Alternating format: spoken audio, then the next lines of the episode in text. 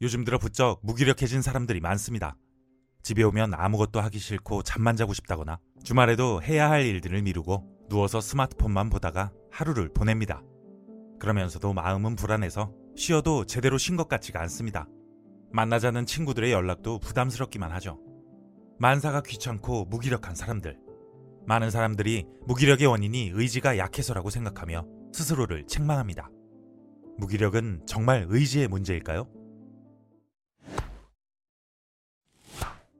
최고의 뇌 전문가인 가토 도시노리 박사는 45년간 1만 명 이상의 뇌를 관찰하고 분석한 결과 무기력이 의지가 아니라 뇌의 문제라는 사실을 밝혀냈습니다. 뇌에서 우리의 일상적인 행동에 밀접하게 관여하는 부분은 사고, 시각, 청각, 이해, 전달, 운동, 기억, 감정의 8가지 영역으로 나뉩니다. 활동적인 사람은 이 8개의 뇌 기능이 고루 발달한 반면 무기력한 사람은 8개의 영역 중 일부만 사용하며 뇌 전체를 골고루 쓰지 못합니다. 쓰지 않는 뇌 영역은 성장이 둔해지고 그 영역에서 자극에 대한 욕구가 점점 사라져버리게 되는데요. 뇌가 둔화되면서 무기력에 빠지는 악순환이 반복되는 것이죠. 따라서 무기력에서 벗어나고 싶다면 멈춰있는 뇌 기능을 활성화시켜야 합니다. 이것은 아주 간단한 방법만으로도 가능합니다. 1. 호불호 명확하게 구분하기. 활동적인 사람은 감정 기능이 발달해서 자신이 즐거워하는 일, 좋아하는 일 등을 쉽게 찾습니다. 그래서 하고 싶은 일을 끊임없이 발견합니다. 그러나 의욕이 없는 사람은 자신의 기호에 둔감하며 흥미를 느낄 수 있는 일 자체가 매우 적습니다. 내가 뭘 좋아하는지조차 모르기 때문이죠.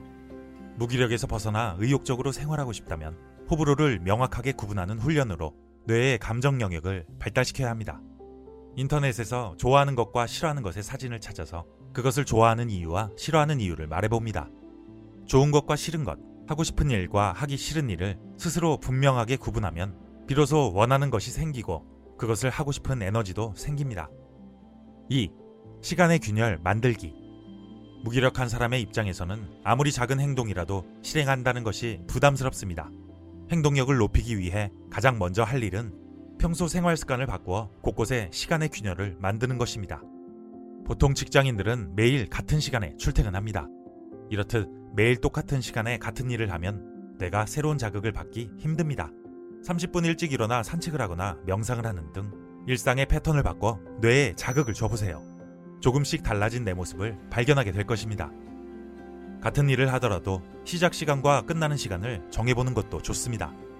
제한 시간이 없거나 활동 시간이 막연하면 모든 뇌의 작용이 대체로 둔해집니다. 뇌는 제자리에 출발하고 명령받았을 때 가장 긴장하며 힘을 쏟아냅니다. 데드라인이 가까워지면 초인적인 힘이 발휘되는 것과 같습니다. 이렇듯 시간을 정해놓으면 집중력을 높일 뿐 아니라 하루에 많은 양의 일을 처리할 수 있는 뇌와 몸을 만들게 됩니다. 3. 하루에 한 장씩 멋진 사진 찍기. 의욕적이지 못한 사람과 활동적인 사람의 뇌를 보면 시각 영역에서의 기능에 극명한 차이가 있습니다. 무기력한 사람은 시각 영역이 둔화되어 있습니다. 무기력할 때는 집중해서 무언가를 보는 연습을 해야 합니다. 가장 좋은 방법은 하루에 한 장씩 멋진 사진을 찍는 것입니다. 멋진 사진이라고 하면 추상적으로 들리지만 자신이 찍은 사진을 보고 잘 나왔다 혹은 마음에 든다고 여길 수 있다면 무엇을 찍든 상관없습니다. 멋진 사진을 찍겠다는 마음만 있으면 눈앞에서 벌어지는 광경을 집중해서 관찰하게 되고 뇌의 시각 영역을 강화할 수 있습니다. 아주 조금만 노력하면 무기력에서 벗어날 수 있습니다. 그 첫걸음은 뇌의 구조와 메커니즘, 자신의 뇌를 아는 것입니다. 무기력은 내 탓이 아니라 뇌 탓이다.